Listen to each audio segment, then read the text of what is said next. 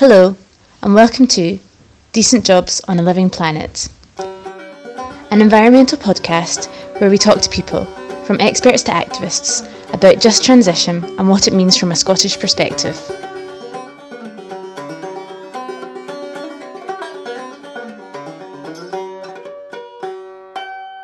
The term just transition originates from trade unions. So, what does it mean?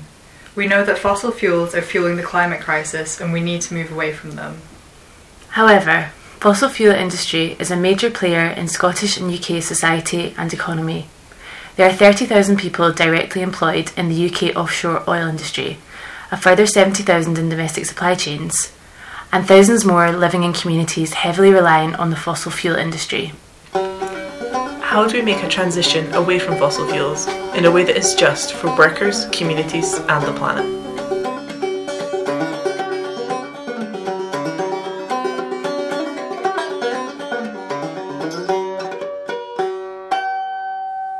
With the global pandemic and economic turmoil, the context of discussions around just transition are hugely different now. While jobs in many industries are looking precarious, jobs in the fossil fuel industry are more precarious than ever and workers' rights have come to a forefront. Talking about a just transition is therefore more important than ever. In this episode, we speak to Neil, a former oil and gas worker turned environmental activist. This interview was recorded at the end of last year. Although things have changed a lot since then, we think this interview gives some important insights into the concept of just transition. Hello, Neil. Yeah, hello, ladies. So, can you tell us about your background and your career working in the oil rigs?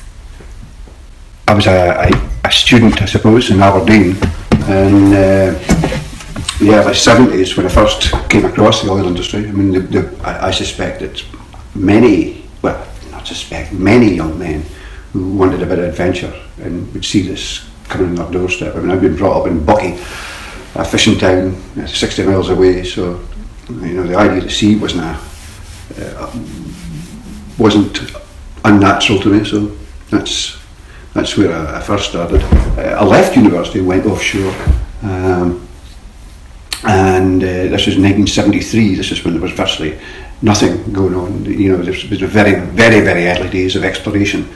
I went back to to university and completed a, a, sociology degree, which I've never used. And of course, it was after that that I, I uh, eventually went back offshore and, in the kind of mid 70s and uh, spent the rest of my life there. Could you tell us a little bit more about your kind of average day as an oil worker? What kind of things are you doing on the rigs? Yeah, well, average day. I mean, it's it, it's over 40 years. The average day 40 years ago, and the average day uh, this year are pretty different. Plus the fact I spent the last 20 years of my life in the Norwegian North Sea, uh, which, which, is different, which has got a very different culture. All right, let's get some of the basics. Well, you will be working 12 hour shifts, so you're going to be sleeping for eight hours. So uh, there, are, there are four hours in which you will be eating uh, two meals. You're going to eat your dinner when you come off shift, you're going to eat your breakfast before you go back on shift, which leaves you a few hours to recreate. So in the early days, we had projectors and movies, and we would uh, wrangle over what we would what we would watch. Um, latterly, of course, it's uh, satellite dish TVs, and people were a lot less social in the sense we didn't we didn't all get together and uh, watch the same movie, and the, the banter was completely different. The work would be very different depending on what job you do offshore. I mean, if you're a if you're a drilling hand, well, a drilling hand back in the, the early 70s was a horrific job, you know, it was hard, very, very physical, uh, very dangerous. And I don't mean just the kind of, da- well, I, I, do mean just the, the normal dangers, like the, you know, the danger of losing fingers or, or breaking limbs and stuff like this. Never mind the, the underlying danger, which is there for everybody, whether you're, you're outside or not. You know, the danger that you're sitting connected by a hole to potentially uh, an atomic bomb's worth of, of energy. Anyway, uh, today, uh, well, many of the jobs are are fairly sedentary. You know, guys work indoors all day sometimes. There are still obviously deck crew and there's still obviously drilling crew. Um, it can be it is long. It's a twelve-hour shift. Everybody does that. Um, it can be very boring. It can be fairly physical. It can be. I don't know if that's typical. Well, you've kind of spoken a little bit about the working conditions. yeah, again, they've changed over, over the years, and they're totally different in Norway from they are in the UK. I mean, Norway was very heavily unionised, and conditions were generally much better. Uh, the jobs become more mechanised, so it's not as heavy, it's not as damaging.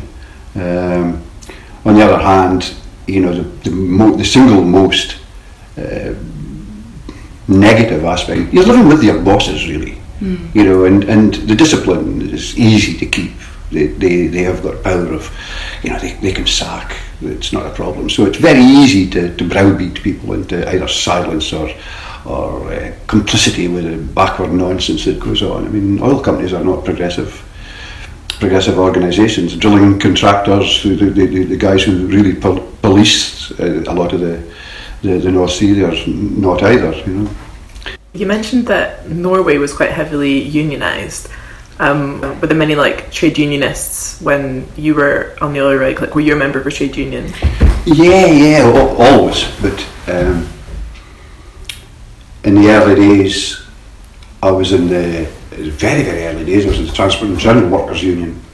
When I went back in the in the mid seventies, it would be uh, the National Union of Seamen I was in, and, and, and you know I made an attempt there to try and get the National Union of Seamen to to reinvent themselves as the the, the uh, union for offshore oil workers. It wasn't to happen. Uh, at that point, they, they were still battling against the, the sort of uh, there was a globalisation of the, the seamen's industry, for a better word. There was a, a massive de-skilling and casualisation and destruction of wages and stuff.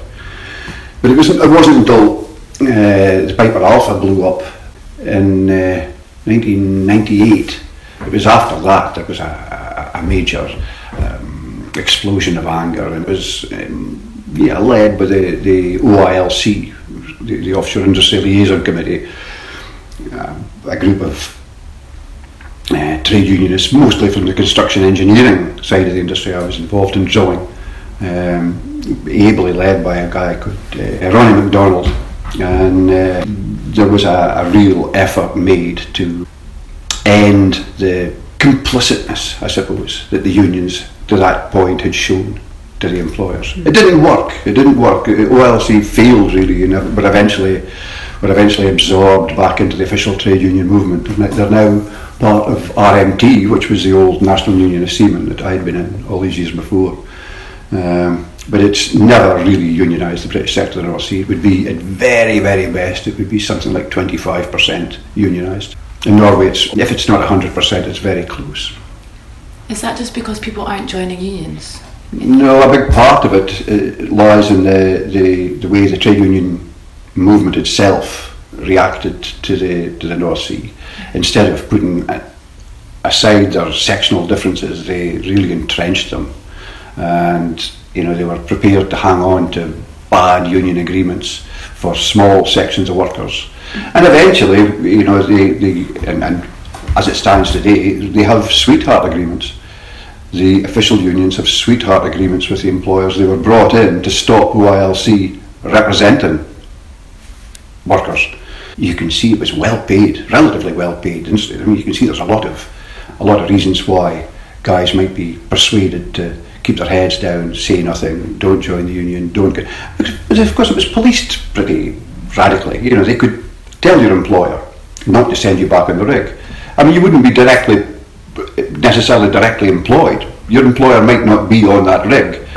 You know, you would be sent onto the rig from from uh, a company, a service company, and uh, when you went when you went off, if you had blotted your copybook, if you had challenged what was going on there, they could say, "Don't send him back on here. Send somebody else." So your employer was then forced either to send you somewhere else, or as as uh, which has happened to me, or eventually to to uh, sack you. I've um, heard that these days a lot of the contracts are working on rigs are it's like quite precarious work. Is that true? I'm not nearly as, as uh, up to date with what's going on in the British sector as, as possibly I should be. Um, yeah, I, I'm guessing there are short-term contracts. I mean, there's, for example, before I, you know, some years ago when I was still active in the in the uh, the OILC as the as the branch secretary of the RMT's branch, which the OILC became. I mean, at, at that point they were introducing uh, zero hours contracts for offshore workers.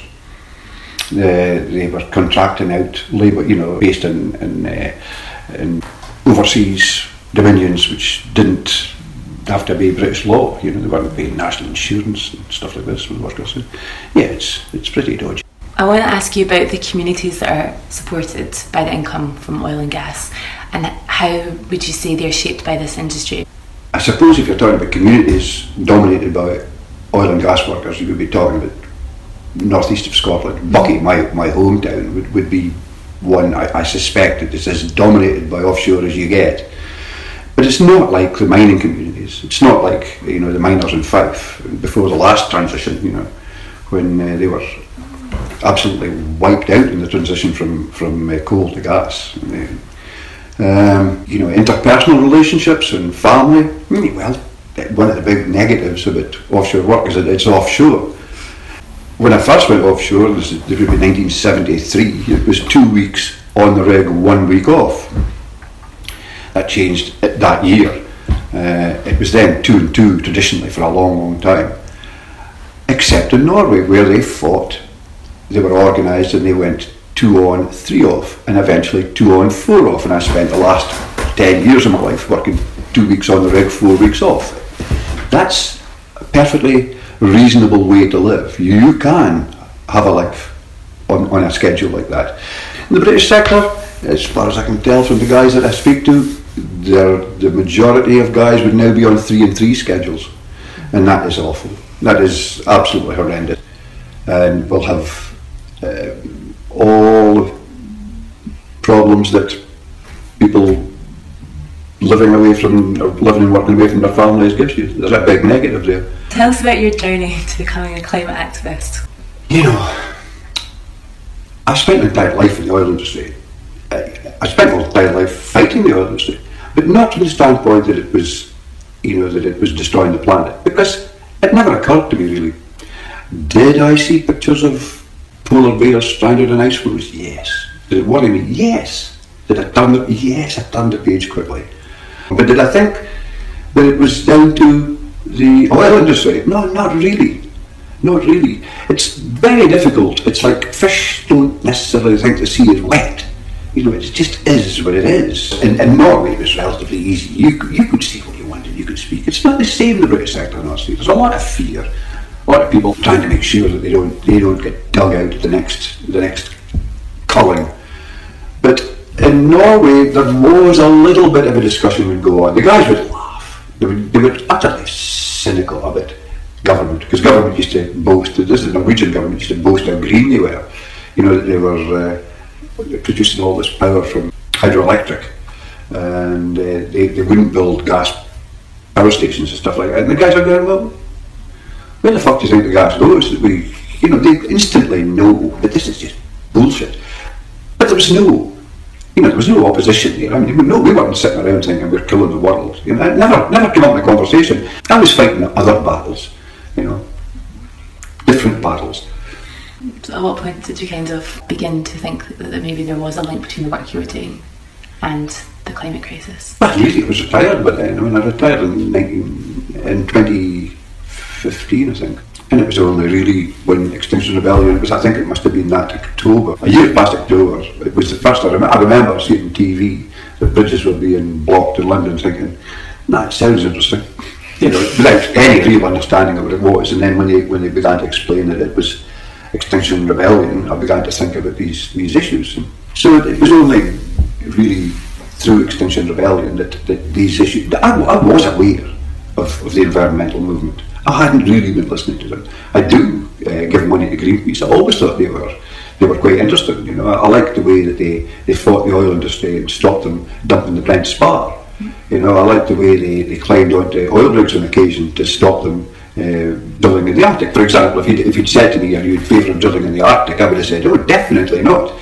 But it would have been based on the idea that I know what shit we threw over the side. I know, I mean, I've done it, I've been involved in it. I was So, but, but it's the idea of greenhouse gases and the way that they were uh, being emitted and building up and changing the, the atmosphere and creating uh, global warming. No, I didn't really know. I didn't. I, was, I, I wasn't aware of the concepts, but I had really no idea uh, how how important it was. And, and of course, you know, you're working in this industry. I'm not looking. I wasn't looking for reasons to, to, to diss the industry. I wanted to change the industry. I wanted the workers to, to, to take control of the industry. So I'd like to ask you now a bit about just transition and kind of what what is your understanding of that? What does just transition mean to you? My first concept, my first idea of this concept is, was obviously, well, look, the guys are there have got to be transitions to a new industry. I mean, my understanding is that if you keep producing hydrocarbons and keep burning them, it will keep destroying the, the, the environment. We will, we will eventually end up crashing and burning. If you stop producing fossil fuels, you have got to transition, new words you see, transition, you need to transition to, to renewable energy.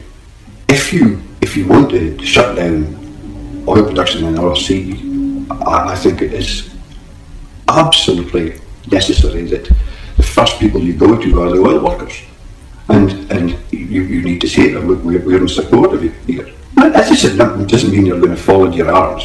You're going to get a massive reaction from oil workers. But indoor jobs, you know, do you know how long it took me to get this job? Do you know how many years I put in here? Do you know what work, you know, do you know how much money I get? Where am I going to get? It's not easy, but you, but you must begin to speak to the workers. And it's complicated by the fact that, that the trade unions have been so woeful.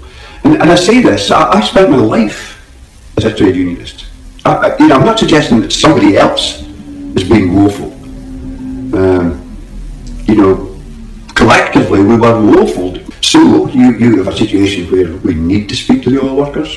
It's very difficult to see uh, their own organisations um, organising effectively. You know, one of the big problems when we come to talk about uh, when we come to talk about just transition, you know, where the workers would go, is that already, you know, the the, uh, the offshore wind industry is, is growing massively, but it's it's already dominated by private capital based on on a, a model which uses foreign labour based on not starvation labour rates, but you know far less than the, the uh, minimum wage here, I mean, half the minimum wage. And of course, you, you know, if you want to begin to talk about uh, a just transition, that's got to be tackled head on. And, and the unions don't seem to be, as far as I can see, don't seem to be in a position to, to confront that. The other part of, of a just transition that, that, that I'm, I'm, I've come to understand is that we are in a very, very privileged position in the UK where we could we could find and or find the, the finance for and find the, the energy resources to replace hydrocarbon fuels. Maybe we could develop wind and wave and solar to the point where we don't need to use uh, North Sea power. That's for sure. However, it hammers the profits of these major multinationals. I'm not suggesting that's not the case, but we could do it. But there are other places around the world that are not in the same situation. If there have to be, if there has to be uh, hydrocarbons produced during this transition, then it, it's not here that it should be done. So there are two aspects of a just transition that I understand. We do need to confront oil and gas, the oil and gas industry, and the facilitators, i.e., the governments. I mean, that's we're a year into the rebellion, and as yet, you know, there, there has been virtually no emphasis on challenging oil and gas production in the North Sea. And this is where greenhouse gases come from. And this is where our share of greenhouse gases come from. If the plan, and this is the plan, if the plan is for maximum economic recovery of the North Sea, i.e. produce every barrel you can make a buck of it, and they think there's 20 billion of them left. If the plan is to do that, to drain the, the reservoirs, then what is the plan everywhere else. What's the plan in the Gulf of Mexico? What's the plan in Sakhalin Island? What's the plan in Norway? It's exactly the same. So there's a there's a huge confidence trick being played here. And the government and the Scottish government are playing along. It's no wonder people understand oil and gas. I mean, for years and years and years, the industry has, has tried to stop any information coming out. Nobody knows about it. I mean, nobody in Scotland tends to, to know more about it. We then the rebellion in London and speaking to people there, I mean, there was absolutely no knowledge that, that the oil and gas industry actually existed or that it played any significant role in producing the, the, the emissions that, that uh, the, the UK are actually responsible. If we ignore it, we're really ignoring what's at the root of the global warming, warming crisis as I understand the science. and I'm not a climate scientist, obviously. Do I want it, you know, it's a movement. Do I want everybody to do what I'm doing? Do I want everybody to think that, that the, the, the main fight is to uh, take it to the oil employers and to convince the oil workers to do it? No, no, I don't think that's what a movement's about. I mean, people are in this movement because they're motivated by all sorts of stuff. They love animals, they, they, they love nature, they don't want to see insects disappearing off the planet. They, they see all the problems with agriculture, they see the problems with food, you know, meat production. But, but, if we don't stop producing fossil fuels soon, these questions will never ever be resolved. So the last question is kind of about um, like appetite for change amongst oil workers and the wider community, which are like supported by the oil industry. Yeah, I mean, first, first and foremostly, I mean, you know, I was three years out of the industry before I really had the time and the space and the, and the opportunity, you know, because XR kind of exploded onto the scene and made it impossible not. But, but you know, you've got to assume that most of the guys there will will be will will have a very similar, and I don't think it's a reluctance, but you know, a similar relationship with these ideas as, as I've had. It's not going to be at the forefront of their, their, their thoughts. You know, it's not. Except that, of course, they're living in, in the planet where, where they're, they're seeing the, the, the, the Amazon burning and, and they're seeing the wildfires in America and and they, they, they're looking at their grandchildren. I mean, it does make you think differently. Are, are these, do these oil workers have families? Yes. Grandchildren, children, a lot. I don't think there's very many shortcuts to this. You know, we know where they go. They, every one of them goes through Aberdeen to get on a rig. That's that's what happens. So you need to speak to them either on the trains, at the heliport, or in the pubs in Aberdeen. That's what do you say to them? I, you know, it's just you need a discussion anyway. What is the best possible scenario? Well, that this movement that XR represents takes a hold, and people begin to think begin to think seriously in, in the industry itself. And you know, I don't know where that could lead. Nobody, nobody apart from oil workers would shut down the oil industry anyway. I mean, well, unless unless society, you know, unless there's an absolute enormous explosion in society and people go, fuck this, we need to get, you know, the government is going to have to do this. But your best bet are that workers themselves go, we need to get out of this. We need to find uh, other places. We need people to organise a, a just transition, and we don't want to be working for five dollars an hour in the, the renewables industry offshore. We need this industry to be properly uh, regulated. It's big, big steps, but our first step is surely going to be confronting the oil industry. Just to say to them, we're here, you know, that you know, you've managed to escape, you've, you've got under the radar from now. And then we'll see. Maybe that'll have an effect on the, on the workers. It'll maybe have effect on the community in Aberdeen. You. I spoke to the XR guys in Aberdeen, and and they're going, whoa, you know, how do you confront the question of oil in this town which is dominated by oil? You're going, yeah, what good point. On the other hand, you see, if you're not in the oil industry and you're in Aberdeen, it's a nightmare. I mean, you're, you're paying premium for everything, and you're on wages which are not oil industry wages. Be a lot of resentment about the oil industry there. I mean, you don't want that resentment to be to be vented against oil workers, but you know, I think it could possibly be redirected towards the oil industry. It's not everybody's happy with the way that oil has come into that city and, and kind of dominated it uh, financially and culturally.